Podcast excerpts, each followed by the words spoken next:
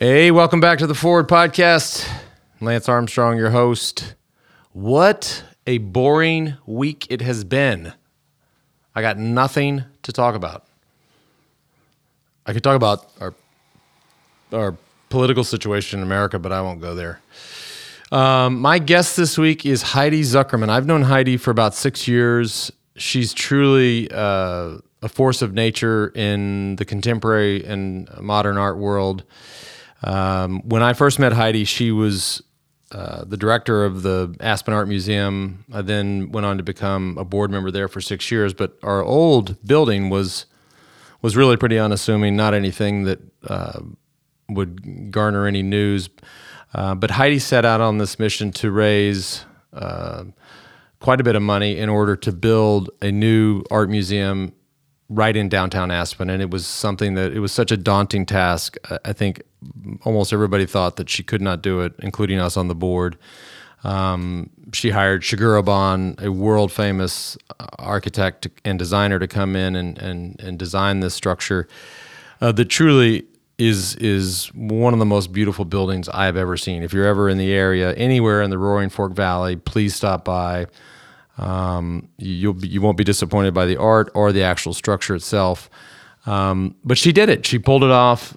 She raised the money. She empowered the people. She rallied the community in a lot of ways, although some were not so happy in the beginning. And I think now it's been cool to watch our small community come around and really begin to love this structure and love that all of the content that goes on inside it.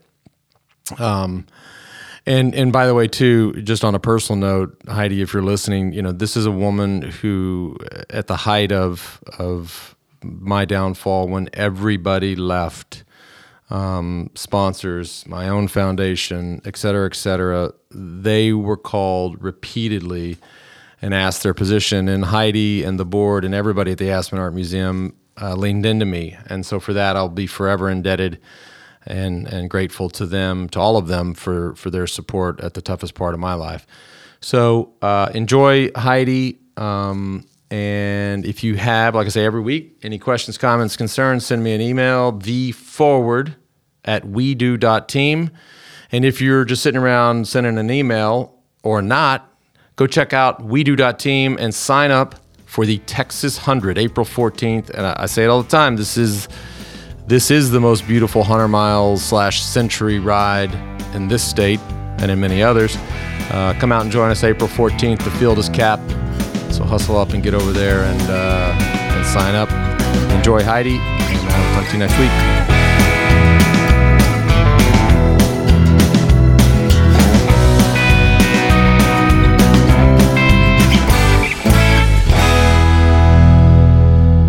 Heidi, how are you?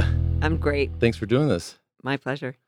As we had lunch yesterday, and we both talked about this, like it's awkward having a friend on the podcast. Like, you know, we were just talking about Jimmy Johnson, but I mean, with a guy like Jimmy, I'm like, okay, some of this stuff you're just going to have to pretend like we never talked about it. Right. But, like, this is the first time. But we have not ever talked about this book, Conversations with Artists. That is true, because it's new. I didn't realize we had a printing... A press? A press at the museum here. Yeah, that was one of the first things I did when I came to the museum. Really? Mm-hmm. I started the Aspen Art Press because I love books. You've been in my office. You know, some people think it's almost an obsession, but I think it's different having something that you hold in your hand and you can flip the pages and kind of fold them or put a bookmark in, underline, come back to, rather than reading something on a Kindle. And I didn't realize, you know, these interviews took place over the course of 8 years, 2009 to 2017, some of them. Yeah, a few of them were even earlier.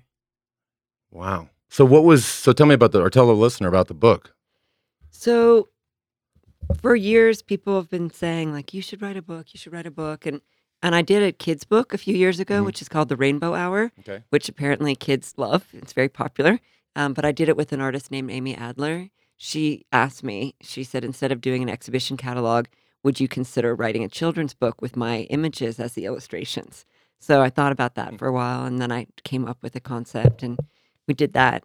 And I've contributed to a lot of books, and I've been the editor on a lot, but I really didn't think I had anything to fill a whole book. And then last year on my birthday, I was at yoga and I had an idea for the book. And I've been having these conversations with artists really throughout my career. And often people come up and say, you know, thank you so much. That artist is, you know, kind of hard to understand their work or, right. you know. Which we'll get into. Yeah.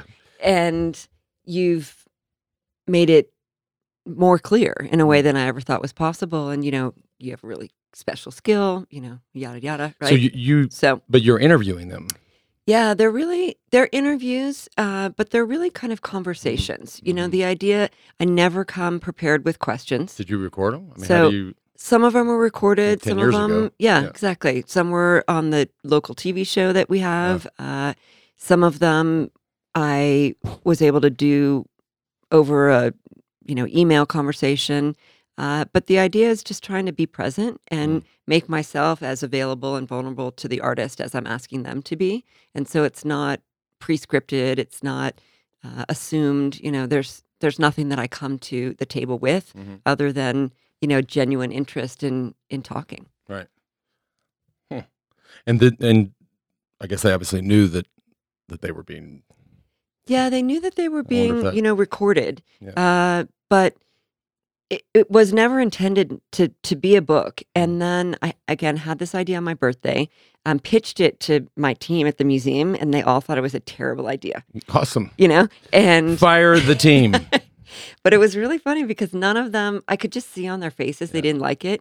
And then one of them said, well, you know, I have a conversation scheduled with Distributed Art Publishers, DAP, who distributes our museum books, later this week, and I'll just float the idea. And I know that she thought they were going to, you know, kill it, and then she wouldn't have to be the one to say, like, no, it's a terrible idea. Right. And she came back after the meeting and said, oh, my God, they love the idea. They already pre-ordered 1,000 books, and they want to co-publish it with us. And I was like, okay, great. So, you know, then. I told you so. I was like, well, I thought we were onto something. So then we worked with them a little bit and said, hey, this is the range of artists that, you know, I've done this with over time. You know, who do you think would be most interesting or appealing? So, you know, there are artists that I have these conversations with, many, many, who aren't included in the book. So there's more. Oh, there's so many more. We're already talking about volume 2. Because this is how much? This is 30? Yeah, 33 conversations 33? With 34 artists. Yeah, there's one where there's two artists. Double, right, yeah. Right. And, you know, they really liked the idea of hearing from people that haven't done a lot of these. And so, for example, Sergei Jensen, who's included here, it's the only interview conversation he's ever done in his career. We'll never do another one. So there are, you know, people who you never hear from.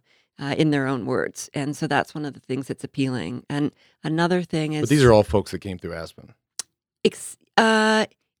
Yes, except for two of these took place in Berkeley. Okay. The one with Peter Doig and the one with Shirenda Schott. But they've both been to Aspen since then. But these are from there. Yeah. See, so for the listener, I guess I probably should have told you guys this at the beginning, but... And actually, I have a question for you. So am I still on I'm not on the board anymore. My board term is done? You are on your mandatory 1-year sabbatical. Got you. So I was on the board for 6 years. Why don't I know any of this stuff? You're like, busy. I'm such at the benefit the other night. You're like, I want to acknowledge all the board members, and this is the killer gala, which ended up being super super fun, called Now, and like my name didn't get read out. I was like, I guess I'm not on the board anymore.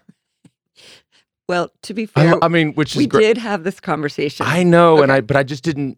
I knew we had the conversation that was, you know, what do you want to do? I just didn't know if the term was actually up. October 1 to September 30. So you are currently on a break. I'm out.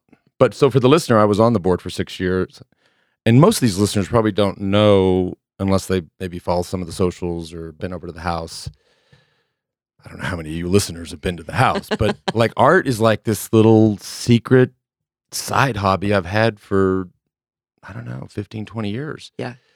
And it's just, and that's how we met, obviously. And one thing I will say to you and to the rest of the board and to the museum and to this community, and for the listener, you'll understand that if you know that I was on the board for 6 years, you know that about 2 years into that or 1 year into that, things changed. Right. And everybody in my life, corporations, my own charity, leaned out and ran. And I'll never forget, somebody called either you or maybe John Phelan, who's the chair, and said, you guys are going to ask him to leave, right? And you guys said, no, we love Lance and we love him, having him on the board. And I mean, that's just the kind of stuff I'll never, ever forget. So the listener should know that. Yeah. And that's right. People, a lot of people called me and I said, you know, why would we do that? You know, Lance is a great board member. He's generous of his time and his ideas and, you know, his wealth. And he's a great friend of the museum, and he's defended us in times when people were critical of us. And when someone's down, you don't walk by them, you know, and kick them. You know, you give them a hand. Right. So. Well, thank you. And but most people do walk by and they don't give a hand. They give you a kick. Well, I try and do the right thing. Yeah. No, it was, and but we went through this, which I wish that, and maybe I can show now that we're, you know, we're sophisticated in 2018. We're now have video, like we've been talking about this forever, and now we actually did it. But, and I tell you this all the time, and I give you all the credit for actually getting this new building built, right? So if anybody's coming through anywhere near Aspen, you have to come check out the Aspen Art Museum. I mean, it's so special, and it's the most special thing because I have friends who love it, and I have friends who just couldn't believe that we were going to build that thing right there. Mm-hmm. And to see those people now start to go, you know, it's not so bad. Yeah. And then a week, you know, or a year later, like, yeah, it's kind of cool. Yeah. Like they've come around. They do. And this town, there's a lot of curmudgeons in this town. Yeah. I mean, building that museum was probably the hardest thing that I'll ever do in my life. Mm-hmm. You know, maybe not. Maybe there'll be some other things that are equal or greater than. But it's an incredibly beautiful building. Can I see that, and place? Is that even? Or you can go to Aspen Art Museum, but yeah, .org. Yeah, but you did a hell of a job. I mean, raising the money we raised. Now, at this point in my career at the Aspen Art Museum, I think I'm up to about $130 million. Raised $130 million. So raised the money. Hired Shigeru Ban to design it, which is just insanity. And then the greatest miracle in all of construction is to get something like that done on time. Right. In this place, you're not building in Los Angeles where the sun shines every day and it's 75. That's like, right. This is a challenging place. Yeah. Yeah. Everyone kept saying, well, we understand that you want to open on, you know, what was it? So we opened in 2014. So anyway, we did something on Aspen's Day, you know, which we thought was 81611. Mm-hmm. So, you know, August 11th, 2011. Wait, right. It? So that was when we did the groundbreaking, right? So 81611. So we thought was funny, Aspen's Day. No. But then, yeah, we opened August 2nd of 2014. And had the most incredible exhibitions, the most phenomenal loans, so difficult to get from all over the world. And I knew that the construction team kept thinking that they were going to get, you know, closer and then say, Heidi, you know, we just need to push it, right, you know, a month or 3 months or whatever. And I'll never forget, I sat down with Paul Pariser one day and he, you know, tried to, you know, get me to be realistic about the fact that, you know, we weren't going to hit our deadline. And yep. I was like, I'm sorry, but, you know, no is just not an option. Yeah. So we did. We got it done. No, it's the world according to Heidi. No, for sure. I like to say no just means not yet. There you go. We won't talk about the turtles. They were tortoises. Tortoises. We will talk about the tortoises. Tortoise gate. Because this is just, I think, and because I think it speaks to just art in general and how people perceive other people's works. Yeah. But also it does speak to this small community here, which is, you know, year round is a small community. It swells July 4th and it swells Christmas Day. But so when the museum opened, you had Zaigo Cheng, who had these tortoises, big turtle. I call them turtles, right? With iPads on their back, right? And I mean, this town went crazy. It did. By the way, there was misinformation. Of course, well, there's always misinformation. Okay. But by the way, this is a small town with two newspapers. Correct. Go figure. But they both. Well, can I tell the story of what happened? You sure can. Okay. Because I don't know the story. All right, so Zaigo Cheng, one of my favorite artists, and when we were opening the museum, I wanted to have a diversity of exhibitions. I wanted to show sort of the full range of options that people would get to see. So we had Shigeru Ban humanitarian architecture, okay, to show his disaster relief work. We had this Eve Klein, David Hammons show. We had, you know, a drawing show with Toma Apps. We had a ceramic show with Rosemary Trockle.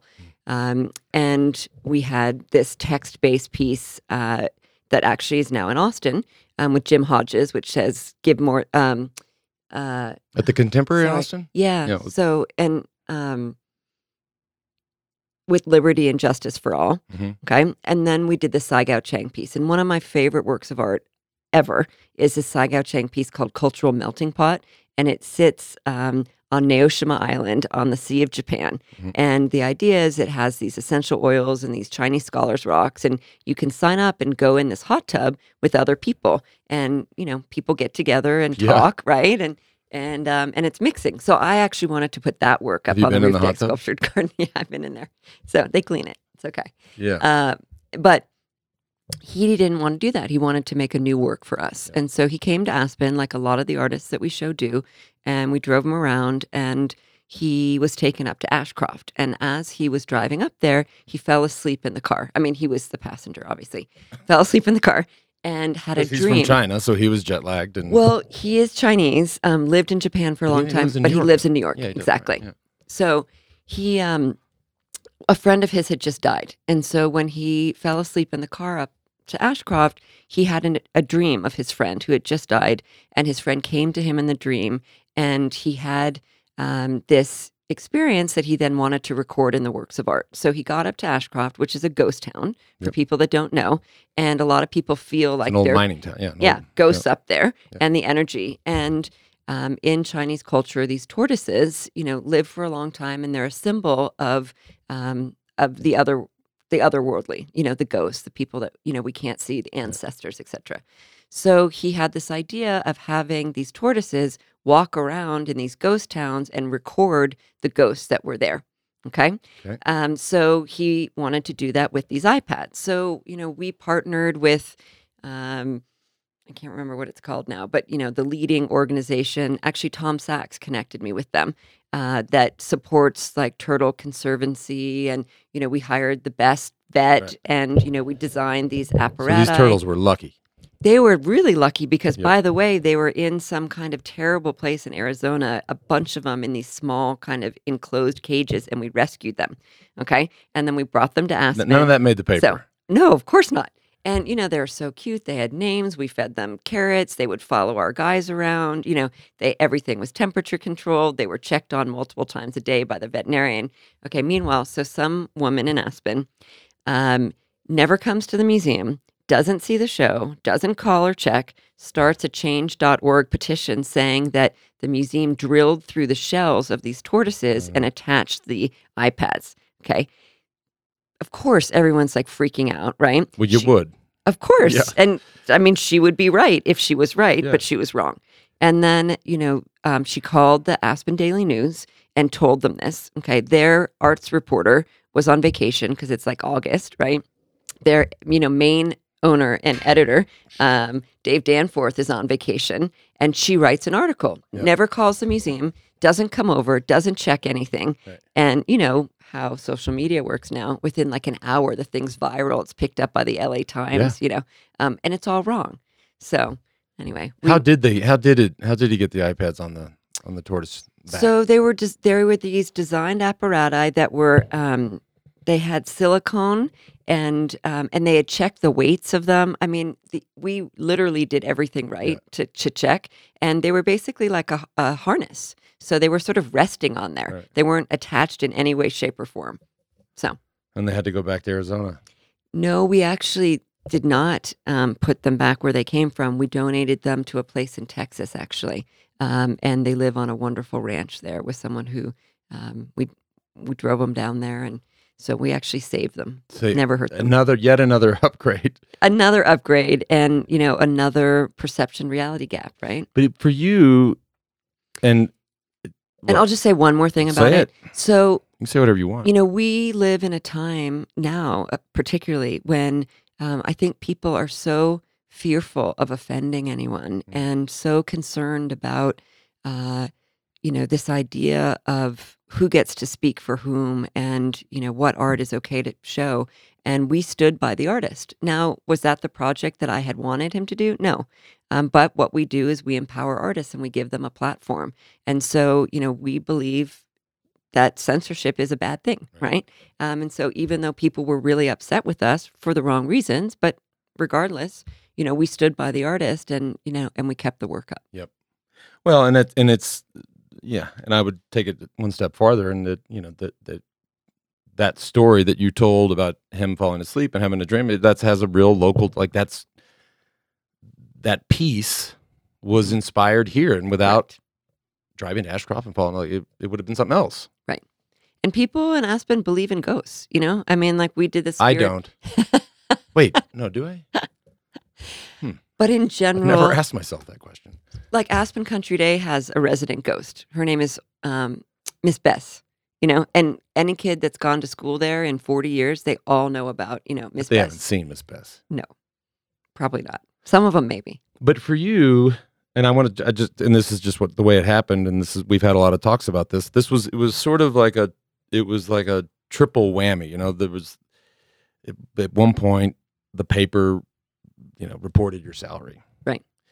Town goes crazy, which I can get into how I just love defending that our position on that. Right. So there's that. Then there's this, very modern structure in a town that has old, it's like the old West here, when you're walking around Aspen. So then you have people up in arms that is actually going to be dropped into our small town. Right. Then the tortoises. Right. And I was like, oh man, this is kind of a brutal start. For the opening of the building. Yeah. I mean, it was. Yeah. Yeah. But just so the listener knows, and we don't need to say the number. They'll all be looking it up anyways. It's a good number, and people are like, how could she make that kind of money? And I'm like, look, if we as a board, if she comes to us and says, such and such museum in New York, there's another museum in L.A. or Chicago has called me. Well, we have a choice. Do we want to keep Heidi or do we not? Do we let her go to L.A., Chicago, or New York, or Boston, or whatever? Sure, we could do that, but we don't want to. So it's our decision to pay her what she's being offered to go elsewhere. That's the way the world goes around, and corporate culture, even nonprofit culture. That's right. Yeah. And we talked a little bit earlier about the success of the fundraising. You transfer that into, a corporate environment. I mean, that's real money. So, and not to say something about myself, but there are only 3 or 4 female museum directors that ever raised over $100 million. So it's not, may sound easy, but it's not, Yeah. You told this story at lunch the other day. Heidi and I had lunch with Nancy and Bob Magoon, Nancy is she's the queen of Aspen. Without Nancy Magoon, this museum, you're not here, I'm not here, this museum doesn't happen. And Bob, her husband, is a doctor, is super sick right now. And so it was, we wanted to just kind of connect with them. But we were talking about the first time, as I joined the board, you said, hey, will you come? Oh, right. Will you come to this lunch? And we're going to ask this person for money. And which is what you have to do. It's what I did for 15 years at Livestrong. And for every yes you get 10 no's. And this person took a pass. Right. And we walked out, and you were like, "Oh my God, he's going to be so bummed out. Like this, he's the first ask I send him on. The person says no." I'm like, "That's what happens. People get to say yes or no, but most people say no. First of all, most people are not charitable, and so therefore they're just like, no, that's no, thank you." Yeah, and it's interesting because every once in a while someone will say "Oh, well, you're in Aspen, so it's got to be easy to raise money there because there's so much wealth." And I always say, the more money people have, the more often they get asked. So it's actually harder to raise money, when you're working with people that literally get asked every single day, So we have to be, harder, faster, stronger, more specific, perform at the highest level we could ever think of because we are an institution in a small town, but we compete against the museums in New York and Chicago and Dallas and LA and San Francisco. And whatever other causes they have there. I mean, they might have a hospital in St. Louis or, I have a very successful, wealthy friend who you know, sometimes it's about money, but other times it's about time. So they will, you know, if you're that person, you get invited to everything, every envelope opening, every dinner, every gala, every luncheon. And to him, it's more about time. It's like, look, how about I pay you twice as much so I don't have to go. So he gets to keep his time. Right. Which is. Well, you know, I think that I love raising money. I mean, I just get kind of like a rush from it, you know, mostly because I feel like what we're doing really matters, you know, and I feel like raising money is about offering people the opportunity to be a part of something that matters. And this, you know, gets back to the book a little bit too, where I feel like, you know, if you're fortunate, and, you know, many people that we interact with are, then you can kind of do anything you want, right? And if you can do anything you want, then I think what people really want is to find meaning, you know, and to do things that matter. And I know that what we do with our institution really, really matters in the lives of so many people. Yeah, the coolest thing is the amount of kids that come through the museum. Like, that gets lost in all this. Like, you see the beautiful structure, you see, most people see art that they can't get their minds around, right? On a monthly, every show that goes up, exhibition that goes up, but the amount of kids that are exposed, not just to the incredible architecture, but to the works is, I think, I mean, that story just doesn't get told. And John and Amy Phelan have been tremendous supporters of that. And yeah. And so, for example, there's only one inpatient program for drug and alcohol addicted teens in the entire state of Colorado. Okay. It happens to be in Glenwood Springs, which is about 45 minutes from here. And we partner with them. It's a 6-week inpatient program, and we go down there, and then we bring the teens to the museum. And these are kids who their whole lives, you know, people have been telling them, you got to think this way, you got to act this way, you got to like fit into this little teeny box. And we say, like, you know what? You need to be safe. You need to make good choices. But guess what? You don't have to think like everyone else, because we work with artists, and artists don't think like everybody else. So here's an alternative way to express these non-traditional values that you have, or non-traditional needs that you have, in a way that's not self-destructive and is actually contributory to the greater society. So, I mean, what's more important than work like that, right? This is literally like saving the lives of... And you've seen that have an impact? Like, there isn't, like, there is a Sarah or a Joe that... Absolutely, yeah. See that? There you go. I mean, that makes it all worth it. And isn't there also some collaboration with the jail? Don't we have art in our jail? Did I hear that? I should know. I'm a deputy sheriff, officially sworn in this county, and I've never even been to the jail. So I have this. I've been close on my own accord. So, you know, my perspective is that art makes the world better, right? And anyone that interacts with art, I think, is going to be potentially happier, healthier, you know, enriched in some way. Right. So, you know, my philosophy is that if people can't come to us, then we should go to them. Yep. So, you know, we go to all the local senior centers, but so I approached Don Bird, who's the head of the Pitkin County Jail. He's our warden. Exactly. He's our warden, the keeper of our guests. Loves to ride bikes. He's a great guy. Yeah. And right when I got here, and I said, you know, Don, we'd like to come to the jail and do art programs, you know, for your guests. That's what they're called here in Aspen. And he was super skeptical at first. He said, why do you want to do that? And I said, because it's the right thing to do. And I said, you know, I'll raise the money for it. So we'll come and we'll do it all on our own dime. You know, we'll bring in our educators, we'll bring in all the supplies. And, you know, can we try? And he said, well, let me think about it. So he kind of thought about it for, you know, a little while. And then he called me back and he said, okay, why don't you come and try it out? So, you know, I went to the jail, and sure enough, we were there every Monday, every other Monday, depending on the, you know, the court schedule. Right. And we've been doing it for, you know, the 12 years I've been here. Yeah. And, you know, a lot of people think a society is judged by how it treats its weakest members. Right. And, you know, we're giving back all the time. In the intro to the book, I would call it the intro, you opened with this 4 paragraphs of what I believe, and I'm going to read a little bit of this because you just said that you believe that art truly matters, right? Right. You say, the conversations with artists included in this book offer surprising and beautiful insights, not only into the process by which artists make art, but also why art matters. And it does, profoundly, completely, definitively. They also reveal my interests and commitments to approaching life as a practice, resisting a general effort to categorize in order to feel comfortable intellectually and emotionally, etc. So it, you know, that's a big, you know, people love to argue that, like, what does it matter, right? Like, what, I mean, and I guess I sort of I mean, you know, you're all the way down one spectrum, and somebody else could be like, whatever. I'm somewhere in the middle, but leaning more towards your side, because I love art just because, but from a very simple perspective. One, you know, when I go to a show or an art fair or a gallery, I walk in and I see the piece. Like, I'm not that clever, so I see it, and it's immediately, do I like that piece or do I not like that piece? Mm-hmm. Or do I love that piece? Mm-hmm. Or do I have to have that piece?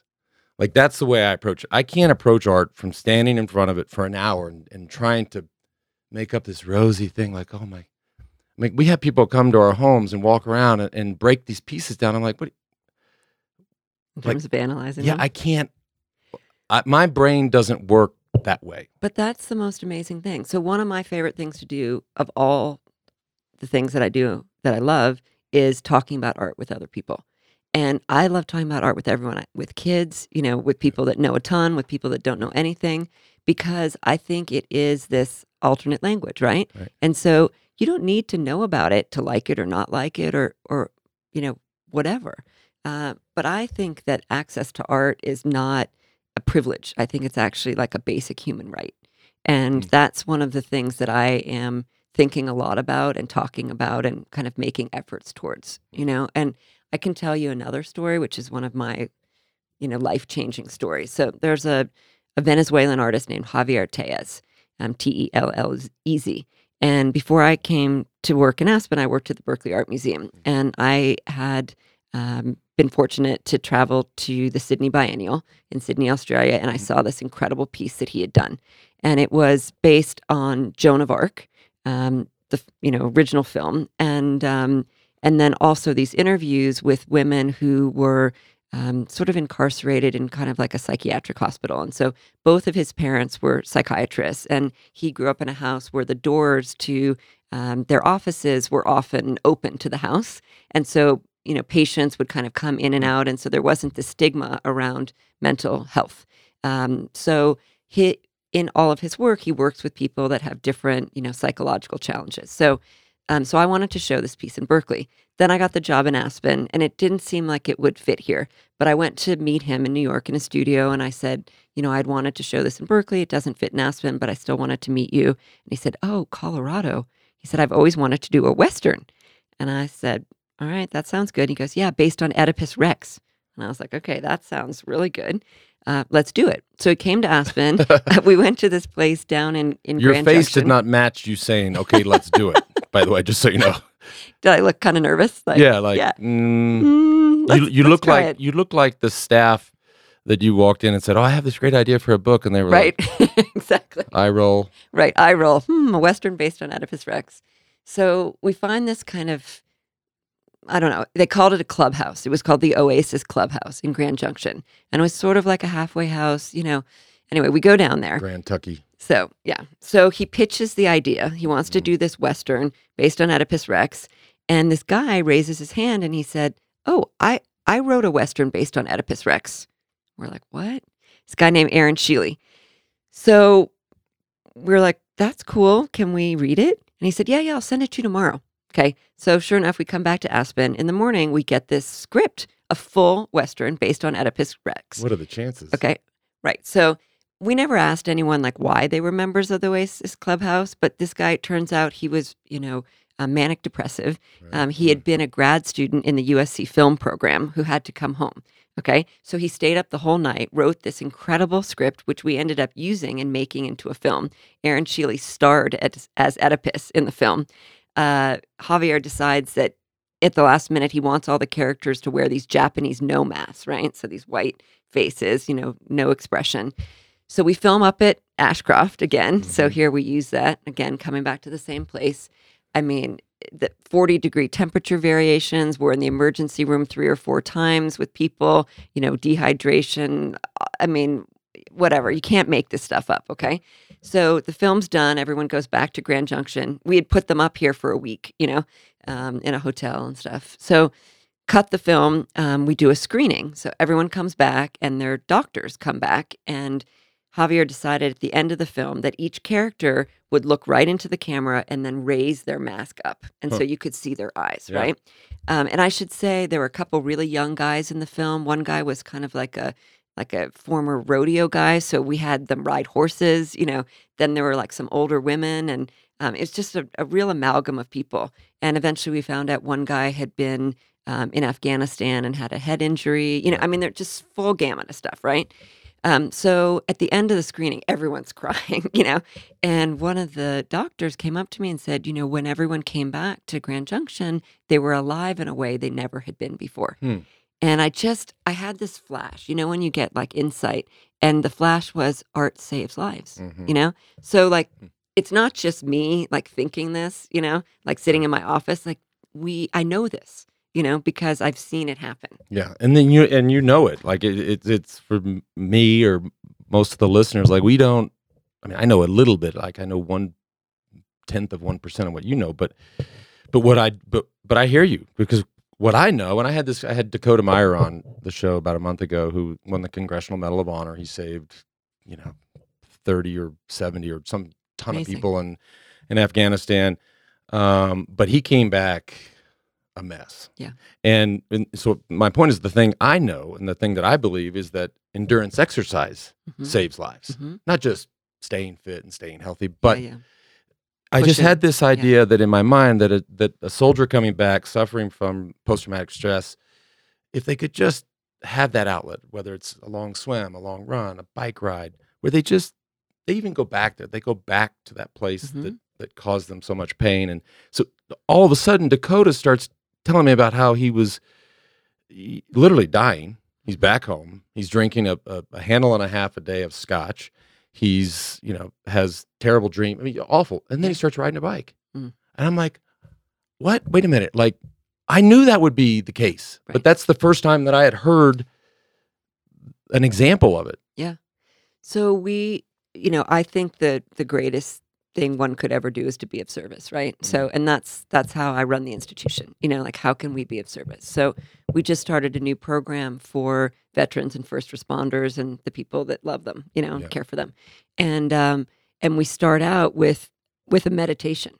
A lot of people have never meditated before, but we use that as you haven't? Oh, no, come on over. So I've never done it. It's amazing. But I fall asleep.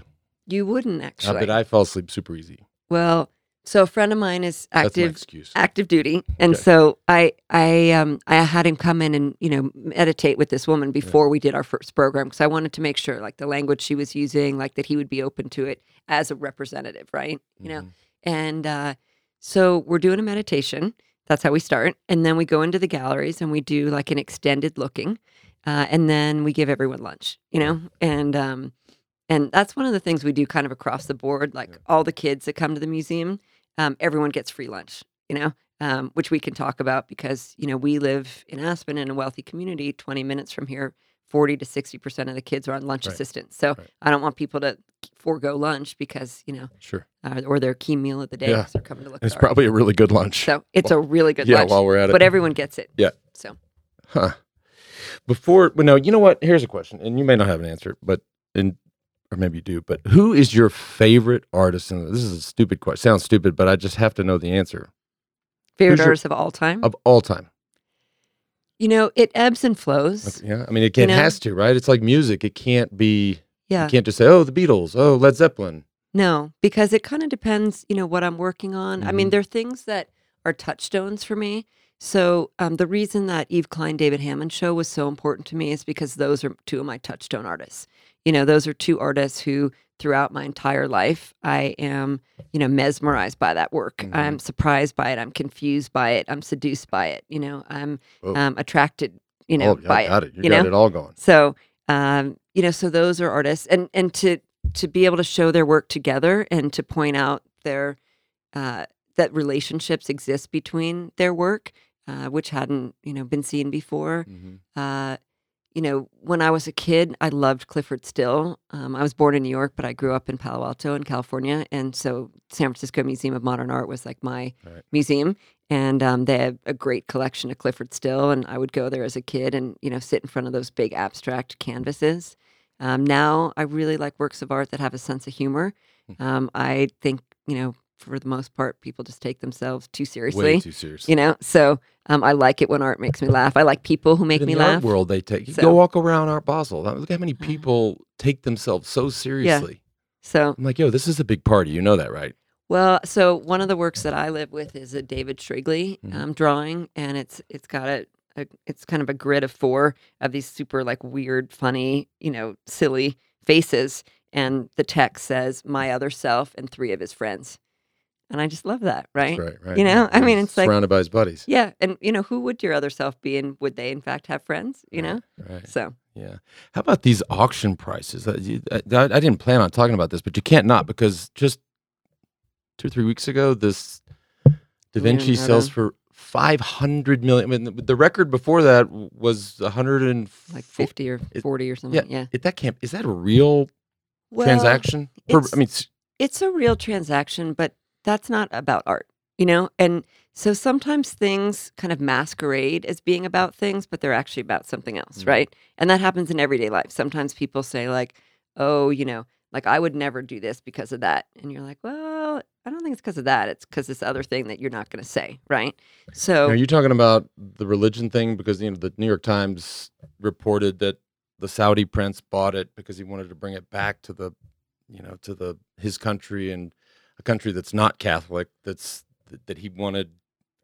I mean, that's sort of a like a ninja move, right? That's a masquerade. That for sure. That's part of it. You know, part of it is, you know, when a work of art sells for a phenomenal amount of money, it gets all this international press, right? So it's one of the ways you can kind of buy your name into the paper, right? Yeah. And I mean, not just the paper, but whatever, any kind of media source. So to take things that, like to take the high bar, right? And to not just exceed it by, you know, 10 million or 20 million, which would still be a lot, but to like friggin' triple it, right? So, I mean, that's how you buy a name for yourself, right? So it's a power move, and you know, I mean, art can do a lot of things, right? And I think in this case, it wasn't about the painting. I think it was about status and power. And he wasn't alone. Like, he didn't just raise his hand and go, I'll give you $500 million. Like, there were other people that were willing to pay $450 or $425 or $480. Like, there are numerous people out there, for whatever their reason or interest is, and I'm not faulting them, that were getting it there. Well, I would like to say that, because I'm the eternal optimist, so I would love to be able to say, like, well, they spent that kind of money because they felt like they couldn't live without that. Right. But I don't think that's the case. That's probably not the case on this one. Before we started talking live here, we were talking about, I didn't even know you had this connection or had this relationship, but one of my very, very favorite artists, and for those listening, like I love street art, and I love street artists that have then become really fine artists that you know, sell in the finest galleries all over the world. And one of my favorites is Barry McGee from the Bay Area. And I've met Barry a couple of times. I never met his late wife, Margaret Kilgown, but I didn't know you were homies with him, and she was an old friend of yours. You guys were pregnant at the same time when you were at Berkeley, and that is so cool. Like, I love his work. He's amazing. Yeah. And before I was here, I was at the Berkeley Art Museum, and I did a show in New York. So you know, my trajectory was basically New York, Berkeley, Aspen. So when I went to Berkeley, I was asked to come back to New York and do a show of, you know, Bay Area artists. So basically like, hey, you just moved to the Bay Area. Like, what did you find there? Like, come and show it to us. Okay. So, so Barry was in that show. I think Margaret was in that show too. And I knew him before that, but we were pregnant at the same time, and, you know, totally tragic. She passed away of breast cancer. Yeah, like 24 days after their daughter, Asha, was born. Right, she was pregnant and sick at the same time. That's right. Imagine and so she, you know, she refused treatment. Couldn't have chemotherapy because, she chose Asha over basically herself, you know. That is just... He gave me once, and when I get home to Austin, I'll send you a picture of this, and it was really trippy the way that this guy delivered it to me. He apparently, and you would know, but she's famous for these envelopes she would make. Like, so she would paint these envelopes, And he gave me one of these envelopes. So this guy, it was 2009, I was a comeback year. This guy shows up at the training camp, and he thinks like the KGB's following him. And he walks in with this briefcase, and he's like, I was like, is everything okay here? And he opens his briefcase, and there's this envelope that Barry had delivered to me, that used this guy to deliver to me. Yeah. And I was like, wow. He's an incredible person, an incredible artist. And so with the launch of this book, Conversations with Artists, we have done these launches so far in New York and LA and San Francisco. Mm-hmm. And each time we've done one, I've had these conversations, new conversations mm-hmm. with artists. So when we did San Francisco, I had a conversation with Barry McGee and Lynn Hirschman. And then I hadn't seen Barry in a while. He's remarried now. Yeah, to Claire Rojas, who's also a really interesting artist, and I ended up introducing them to a friend of mine, and then we, went back out to San Francisco for Christmas. So we had a dinner party and spent the evening with them, and they brought Asha, who's Barry and Margaret's daughter, with them, and I had my son Emerson. So that's who I was pregnant with when Margaret was pregnant with Asha. And Emerson and Asha had not met before, and it was like they were kindred spirits. I mean, it was full circle. I'm telling you, like it was almost eerie how they were drawn to each other. Are you talking love connection here? So, no, because he has a boyfriend now. No, he has a girlfriend. My bad. You were talking about your son. He has a girlfriend now. We talked about that at lunch. Yeah, Lucy. But they were just homies. It was. Yeah, they were like these. They just knew. Yeah, somehow like these kindred spirits, and they spent the entire rest of the time together. We went out to Bolinas. They were going to surf and. He just said, Mom, I, haven't really met someone who I have so much in common with. And it's I don't know. We started talking about ghosts, right? And the belief in ghosts. It's not that, but it's somehow this kind of spirit or energy, of Margaret. Yeah, cosmic.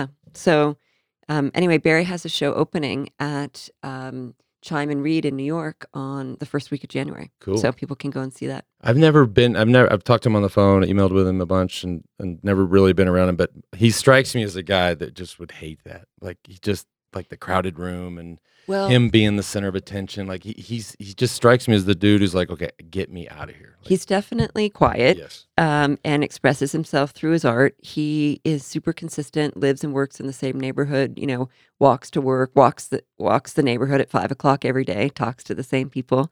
And I talked to him a little bit about what he had going on in the studio in advance of the show.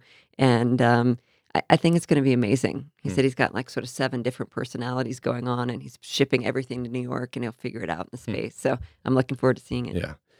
Last thing before we go, we have the pretty cool travel program. This was because I don't think I've ever talked about our trip to Cuba on the show here, but the museum takes a group of people. Is it twice a year or once a year?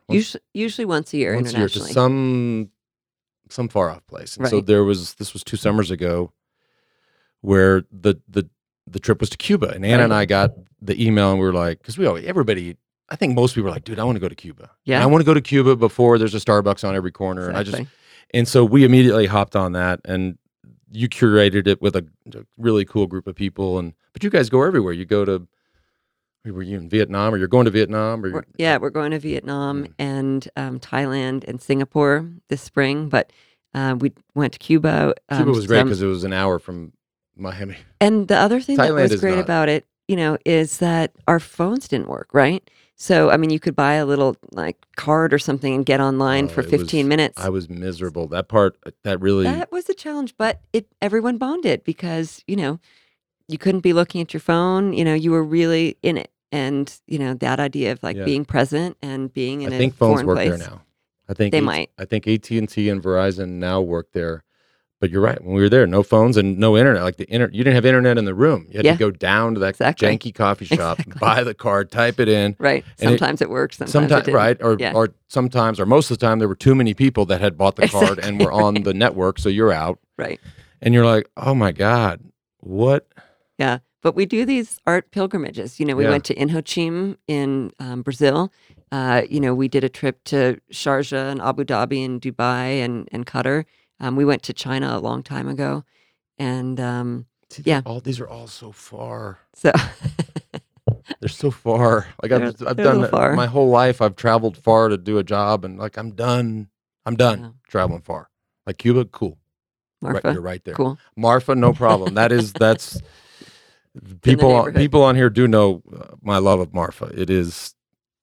Yeah. It'll change your life. So I just want to say something about you and art. Ooh. And because you sort of almost did a drive-by of it, you know, in the introduction to say like, you know, it's like a hobby of yours for 20 years.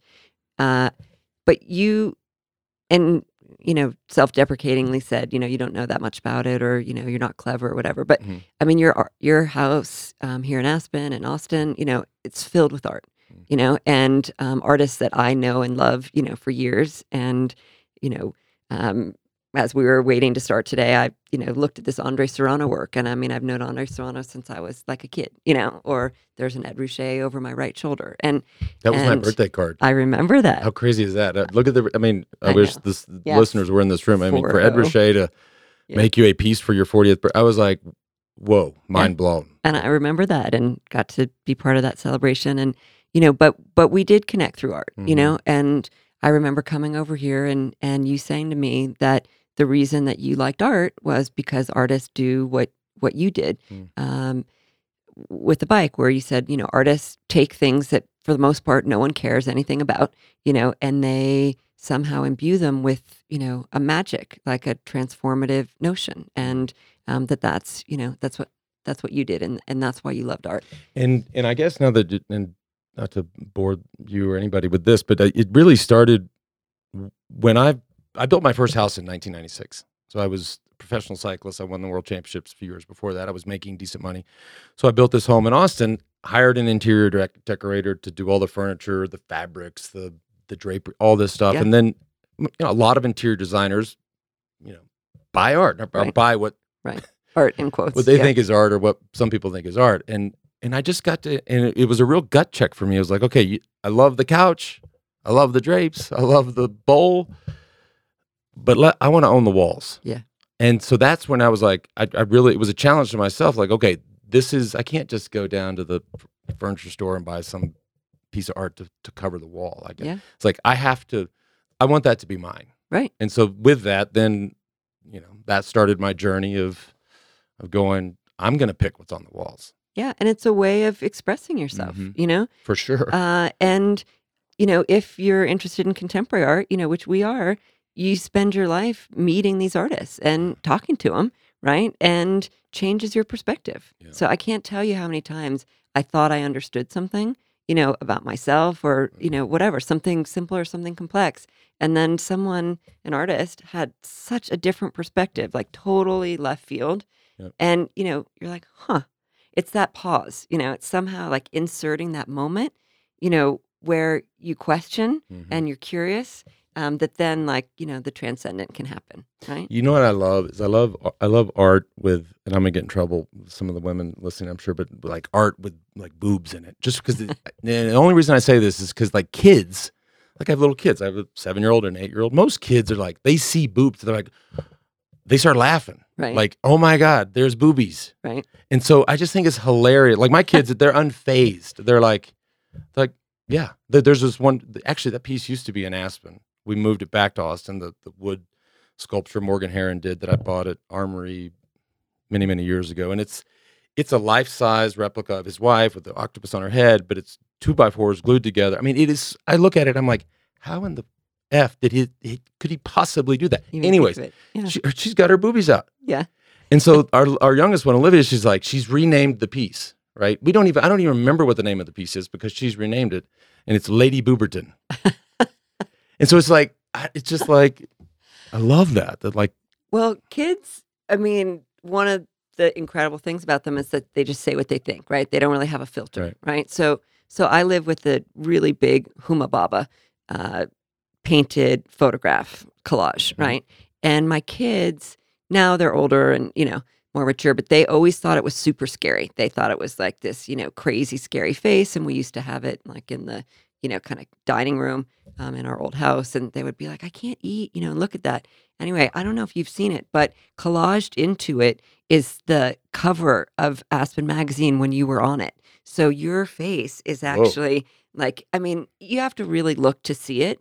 You know, but it's kind of it's collaged in there and painted over and stuff. That was Oof. So, but when I said to my kids, like, look, actually Lance is in there, yeah. you know, like it's not scary, right? So you make these connections, you figure things out yeah. that just transform the way that they look at things. It might be scary. It might. Some might say he's in it. It's scary. They might. Okay. How do we buy the book? So let's tell the people how they buy it. Okay. I mean, we know who published it. We know you wrote it. Is yeah. this like an Amazon thing, or how do you how can do we actually buy it on Amazon? There you go. So, people, that's how the yeah. the world buys everything on Amazon. Now. You can buy it on Amazon. Okay. So you can come to the Aspen Art Museum. You can get it on the Aspen Art Museum website, probably, but probably easier to just go and buy it on Amazon. Well, you know, when most listeners, if they're in Kansas City or Seattle and they go check the ticket prices to Aspen, they're like $2,000. You know. I suggest. I think the book's like $24.95. Right, so let's just go to Amazon. Go on Amazon. Let's cut out American Airlines and United and everybody else, and just get it on. Go to Amazon. Yeah. Thank you, Heidi. Thank you. That was awesome. That was great.